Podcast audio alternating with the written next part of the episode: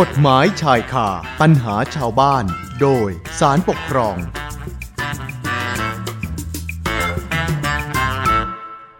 เอาละค่ะเข้าสู่ช่วงเวลากฎหมายชายคาปัญหาชาวบ้าน โดยสารปกครองกันต่อนะคะ คุณฟังคะเรื่องการดำเนินงานโครงการต่างๆ ของรัฐเนี่ยก็อาจจะมีบ้างนะคะ ที่ไปกระทบต่อวิถีชีวิต และสิทธิเสรีภาพของประชาชน จนเกิดเป็นข้อพิพาทขึ้นสู่ศาลได้ ซึ่งการพิจารณาชั่งน้ำหนัก ระหว่างประโยชน์ที่ได้รับ กับผลกระทบที่สร้างความเดือดร้อน นะก็เป็นเหตุผลประกอบที่สำคัญ ในการใช้ดุลพินิษตัดสินคดีของศาลนะคะ ซึ่งบางกรณีเนี่ยก็อาจจะเป็นการชั่งน้ำหนัก ระหว่างประโยชน์สาธารณะของคนกลุ่มหนึ่ง กับคนอีกกลุ่มหนึ่ง หรือว่าในบางกรณี ก็อาจจะเป็นการชั่งน้ำหนัก ระหว่างประโยชน์สาธารณะ กับประโยชน์ส่วนบุคคล หรือเอกชนสำหรับคดีปกครองที่วิทยากรจะนำมา เล่าสู่กันฟังในวันนี้เนี่ยนะคะ ก็เป็นเรื่องของเจ้าของที่ดินและสิ่งปลูกสร้าง ริมคลองสายหนึ่ง คือเขากำลังเริ่มธุรกิจ เป็นธุรกิจท่องเที่ยวเชิงอนุรักษ์ เพื่อให้นักท่องเที่ยวได้ไปนั่งเรือทัศนศึกษา คือไปชมทิวทัศน์ ไปดูสภาพแวดล้อมสองฝั่งคลอง แต่ ปรากฏว่า ราชการส่วนท้องถิ่น ได้มาจัดทำโครงการก่อสร้าง สะพานทางเดินคอนกรีต เลียบริมคลอง เพื่อให้ประชาชนใช้สัญจร แต่สะพานที่ว่านี้มันดันไปทำให้ปิดกั้นการสัญจรทางน้ำของเจ้าของที่ดินรายที่ว่านี้ละค่ะ เขาก็เลยต้องนำคดีมาฟ้องต่อศาลปกครองนะคะ คือเมื่อการก่อสร้างสะพานเพื่อประโยชน์สาธารณะส่งผลกระทบต่อสิทธิ์ของเอกชนในการประกอบธุรกิจ การชั่งน้ำหนักระหว่างประโยชน์สาธารณะ กับประโยชน์ของเอกชนในคดีนี้ จะมีบทสรุปอย่างไร ต้องติดตามกันละค่ะ วันนี้เราจะพูดคุยกับดรอภิญญาแก้วกำเนิด ผู้อำนวยการกลุ่มสนับสนุนวิชาการคดีปกครอง สำนักวิจัยและวิชาการสำนักงานศาลปกครองนะคะ เดี๋ยวพออท่านเล่าให้ฟังค่ะ สวัสดีค่ะพออค่ะค่ะสวัสดีค่ะคุณสุนันท์แล้วก็สวัสดีคุณผู้ฟังทุกท่านค่ะค่ะพออค่ะสำหรับคดีที่จะนำมาเล่าสู่กันฟังในวันนี้เนี่ยเรื่องเป็นยังไงล่ะคะพออ ค่ะคดีนี้นะคะ ผู้ฟ้องคดีทั้งสองรายเนี่ยเขาเป็นเจ้าของที่ดินซึ่งอยู่ติดกับคลองธรรมชาตินะคะ แล้วก็ได้ทำการปลูกสร้างบ้านพักอาศัยรวมทั้งได้พัฒนาบริเวณดังกล่าว ให้มีความสวยงาม เพื่อที่จะได้จัดทำเป็นโครงการทัศนศึกษาเชิงอนุรักษ์นะคะ แล้วก็ได้มีการสร้างบ้านพักตากอากาศจำนวนเก้าหลังพร้อมทั้งยังได้ซื้อเรือยนต์นะคะ ขนาดความยาว 16 เมตร กว้าง 5 เมตรจำนวนหนึ่งลำสำหรับที่จะนำนักผู้ต้องผู้ที่มาทัศนศึกษาเชิงอนุรักษ์เนี่ยนะคะ ได้ไปเที่ยวชมทิวทัศน์ริมสองฝั่งคลองรวมแล้วเนี่ยเป็นเงินลงทุนสูงกว่า 20 ล้านบาทเลยทีเดียวนะคะ แต่ทีนี้เนี่ยยังไม่ทันจะเปิดกิจการก็ปรากฏว่าองค์การบริหารส่วนตำบลนะคะ หรือว่าอบตในพื้นที่เนี่ยนะคะ ก็ได้รับอนุมัติจาก องค์การบริหารส่วนจังหวัด ให้ก่อสร้างสะพานทางเดินเท้าคอนกรีตเสริมเหล็กนะคะ หรือที่เรียกกันว่าสะพานคอสรอนะคะกว้างขนาด 1 เมตร 40 เซนติเมตรยาว 960 เมตรนะคะ พร้อมทั้งสร้างเสาราวสะพานนะคะ โดยอบจเนี่ยหรือว่าองค์การบริหารส่วนจังหวัดเนี่ยนะคะ ก็จะเป็นผู้ดำเนินการก่อสร้างแทนอบจเจ้าของพื้นที่ด้วยงบประมาณจำนวน 2.9 ล้านบาทเศษนะคะ ซึ่งการก่อสร้างสะพานดังกล่าวเนี่ยจะก่อสร้างเรียบคลองผ่านทางหน้าที่ดินของผู้ฟ้องคดีทั้งสองราย โดยอบจเขาให้เหตุผลในการก่อสร้างว่า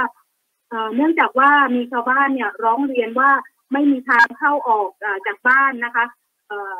และต้อการก่อสร้างสะพานดังกล่าวเนี่ยก็จะเกิดประโยชน์แก่ชาวบ้านจำนวนถึง 41 ครัวเรือน หรือประมาณ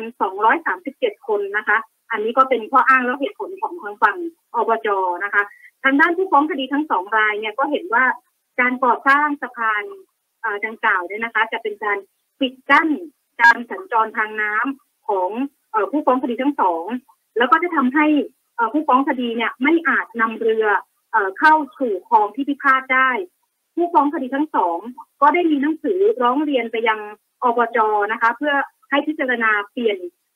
แนวก่อสร้างสะพานดังกล่าวจากแนวเดิม โดยให้ก่อสร้างเข้าไปในรำรางสาธารณประโยชน์ที่ติดกับที่ดินของผู้ฟ้องคดีทั้งสองรายแทน เนื่องจากเห็นว่าจะเป็นประโยชน์มากกว่า แล้วก็ยังเป็นการรักษาสภาพแวดล้อม แล้วก็ภูมิทัศน์ของสองฝั่งคลองอีกด้วยนะคะ ก็จะเป็นประโยชน์ในการส่งเสริมการท่องเที่ยวของท้องถิ่นไปด้วยเอ่อแต่ตรงนี้เนี่ยอบจเขาพิจารณาแล้วเขาก็เห็นว่า การก่อสร้างสะพานเข้าไปในลำรางสาธารณประโยชน์ ดังกล่าวข้างต้นเนี่ยนะคะ จะไม่ปลอดภัย เนื่องจากว่าเป็นเส้นทางที่เปลี่ยว แล้วก็คับแคบอีกทั้งจะทำให้เป็นการกีดขวางการขุดลอกลำรางสาธารณะ ซึ่งจะมีผลกระทบเอ่อต่อการใช้น้ำเพื่อการเกษตรของชาวบ้านนะคะ จึงไม่อาจดำเนินการตามที่ร้องขอได้ แล้วก็เพื่อเป็นการแก้ไขปัญหาดังกล่าวเนี่ยทางอบตนะคะ อันนี้เป็นอบตเจ้าของพื้นที่ ซึ่งเป็นเจ้าของโครงการด้วยเนี่ยเขาก็ได้เรียกประชุมผู้นำชุมชน แล้วก็ประชาชนเอ่อรวมถึงผู้ฟ้องคดีทั้งสองด้วย เพื่อที่จะมาร่วมกันหาแนวทางเอ่อแก้ไขปัญหาค่ะคุณสุนันท์คะค่ะ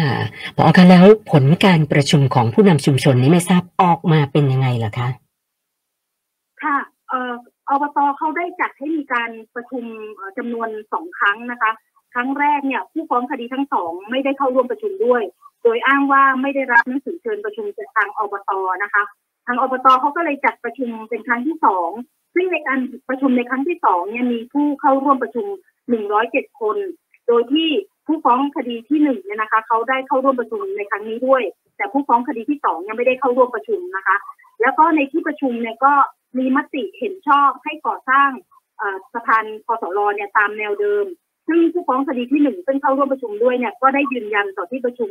ว่าเมื่อชาวบ้านต้องการให้สร้างตามแนวแนวทางเดิมแล้วเนี่ย ผู้ฟ้องคดีที่หนึ่งก็ไม่คัดค้าน แล้วก็ยินดีจะถอนฟ้องค่ะคุณสุนันท์คะค่ะหลายท่านฟังแล้วอาจจะงงว่าอ้าวแล้วทำไมกรณีพิพาทยังคงมีอยู่จนกลายมาเป็นคดีความเข้าสู่การพิจารณาของศาลปกครองได้ล่ะคะค่ะเอ่ออย่างที่เรียนไปเมื่อสักครู่เนี่ยนะคะ ว่าการประชุมในครั้งที่สองนั้นเนี่ยมีเพียงผู้ฟ้องคดีที่หนึ่งที่เข้าร่วมประชุมเพียงคนเดียว ส่วนผู้ฟ้องคดีที่สองซึ่งเป็นเจ้าของกรรมสิทธิ์ร่วมในที่ดินแปลงที่พิพาทเนี่ยนะคะ ไม่ได้เข้าร่วมประชุมด้วย โดยผู้ฟ้องคดีที่สองชี้แจงว่าการเสนอเปลี่ยนแนวเขตก่อสร้างสะพานเข้าไปในรำรางสาธารณประโยชน์ดังกล่าวเนี่ย เป็นเรื่องของผู้ฟ้องคดีที่หนึ่งแต่ฝ่ายเดียว ผู้ฟ้องคดีที่สองไม่ได้มีส่วนเกี่ยวข้อง เพราะไม่ได้มอบอำนาจให้ผู้ฟ้องคดีที่หนึ่งเข้าร่วมประชุมแต่อย่างใดนะคะ แล้วก็นอกจากนี้แล้วเนี่ยผู้ฟ้องคดีที่สองเนี่ยยังเห็นว่าในการประชุมดังกล่าว ไม่อาจถือได้ว่าเป็นความต้องการของประชาชนส่วนใหญ่ เพราะเห็นว่า มีชาวบ้านจากหมู่บ้านอื่น แล้วก็ผู้ที่ไม่เกี่ยวข้องเนี่ยมาเข้าร่วมประชุมด้วยนะคะ แล้วก็ความเห็นของผู้ฟ้องคดีที่หนึ่งที่ว่าไม่คัดค้านและยินดีจะถอนฟ้องคดีนั้นผู้ฟ้องคดีที่สองเนี่ยเห็นว่าเป็นเรื่องของผู้ฟ้องคดีที่หนึ่งไม่ผูกพันผู้ฟ้องคดีที่สองที่จะดำเนินคดีต่อไปนะคะ แล้วก็ปรากฏว่าในปัจจุบันเนี่ยที่ดินบริเวณที่พิพาทเนี่ย ผู้ฟ้องคดีที่สองได้เป็นเจ้าของกรรมสิทธิ์แต่ที่แต่เพียงผู้เดียวไปแล้วนะคะ แล้วก็อีกประการหนึ่งก็คือ ผู้ฟ้องคดีที่สองเนี่ยยังเห็นว่า การก่อสร้างสะพานที่พิพาทเนี่ยนะคะ จริง ๆ แล้วเนี่ย เป็นประโยชน์แก่ชาวบ้านเพียงสี่ถึงแปดเอ่อห้าถึงแปดหลังคาเรือนเท่านั้นนะคะ เนื่องจากว่าชาวบ้านส่วนใหญ่เนี่ยมีทางเข้าออกที่เชื่อมกับทางสาธารณประโยชน์ของหมู่บ้านเข้าออกสู่ถนนได้อยู่แล้วทีนี้การที่อบจนะคะ มาก่อสร้างสะพานดังกล่าวเนี่ย ซึ่งในขณะนั้นเนี่ยเขาก็ได้เริ่มดำเนินการปักเสาเพื่อก่อสร้าง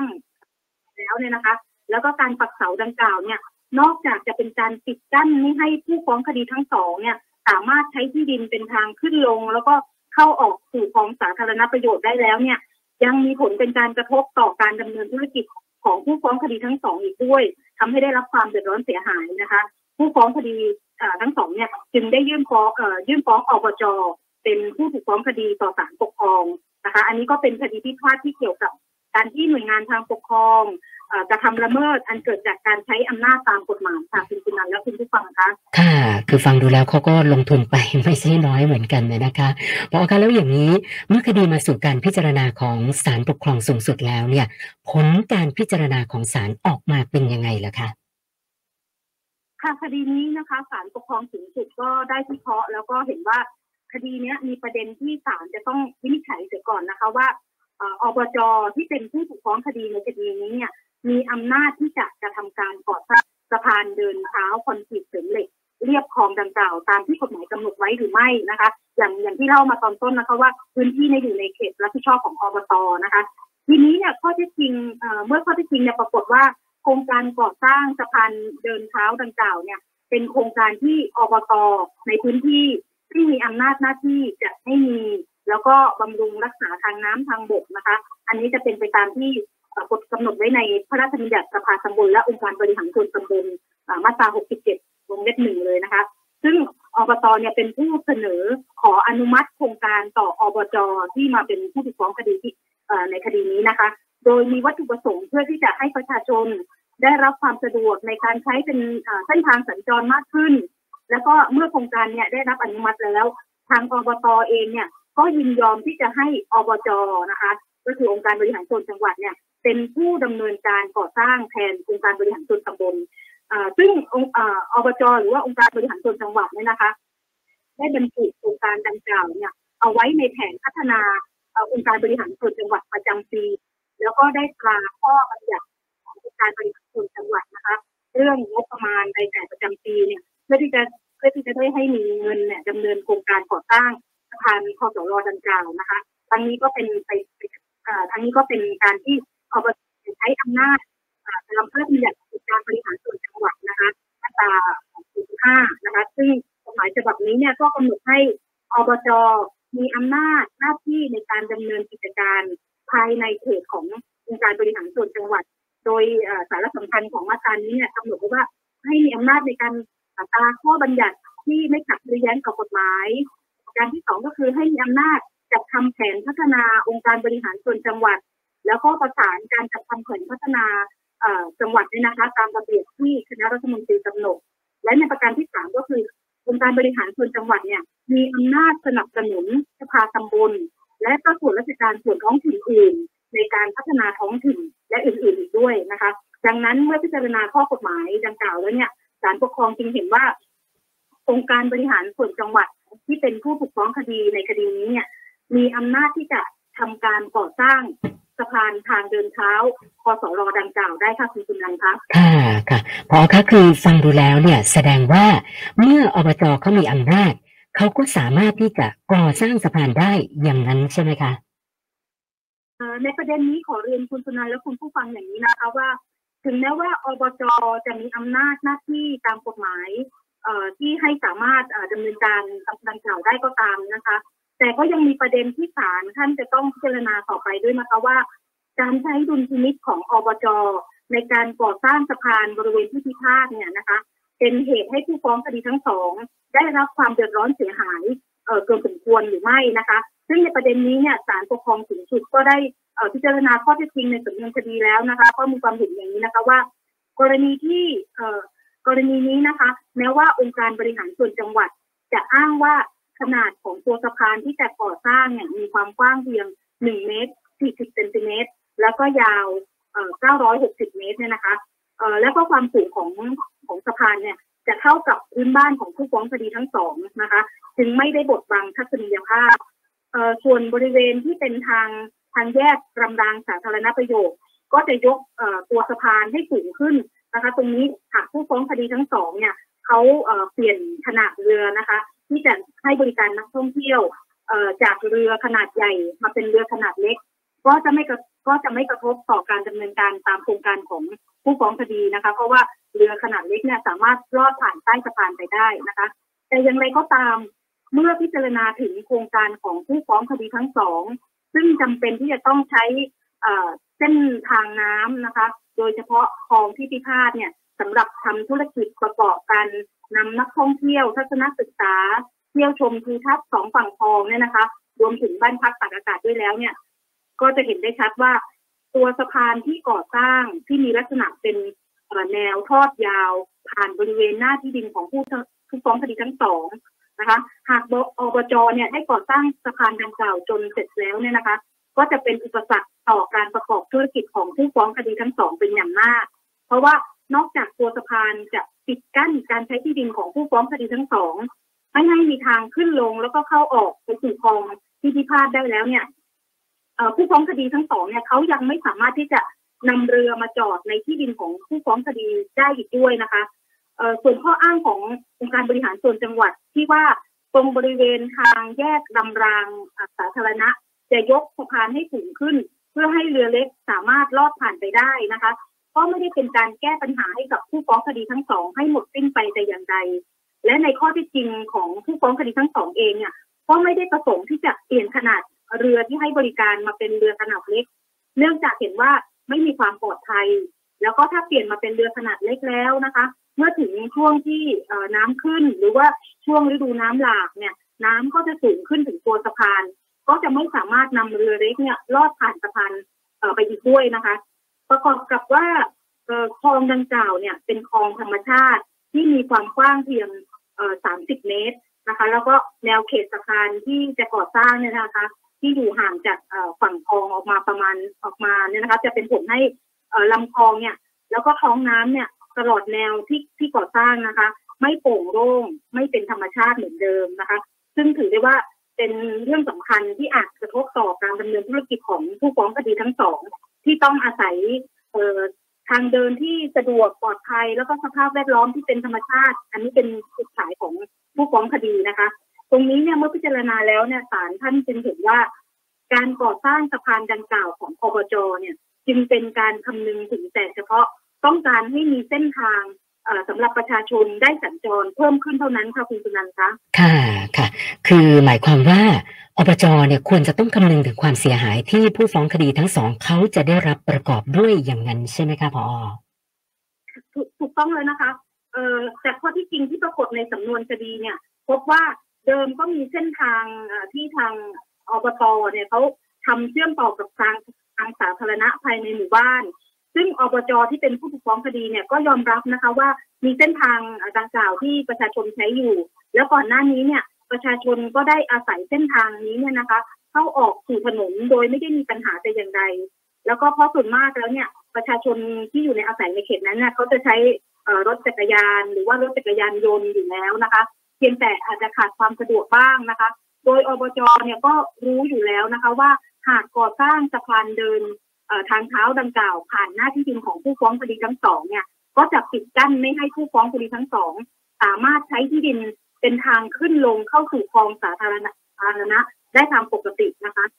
ประกอบกับเมื่อศาลได้พิจารณาแนวเขตสะพานที่ก่อสร้างตามหลักฐานภาพถ่ายแล้วเนี่ย ก็พบพบว่าบ้านเรือนของประชาชนที่ในในในในระแวกนั้นนะคะส่วนมากแล้วเนี่ยจะปลูกสร้างอยู่ห่างจากแนวเขตสะพานที่ก่อสร้างแม้ว่าจะมีบางบางบ้านเรือนเนี่ยนะคะ อยู่ใกล้แนวเขตสะพาน ก็จะมีเพียงจำนวนไม่มากนะคะจำนวนมีเพียงแค่เล็กน้อยที่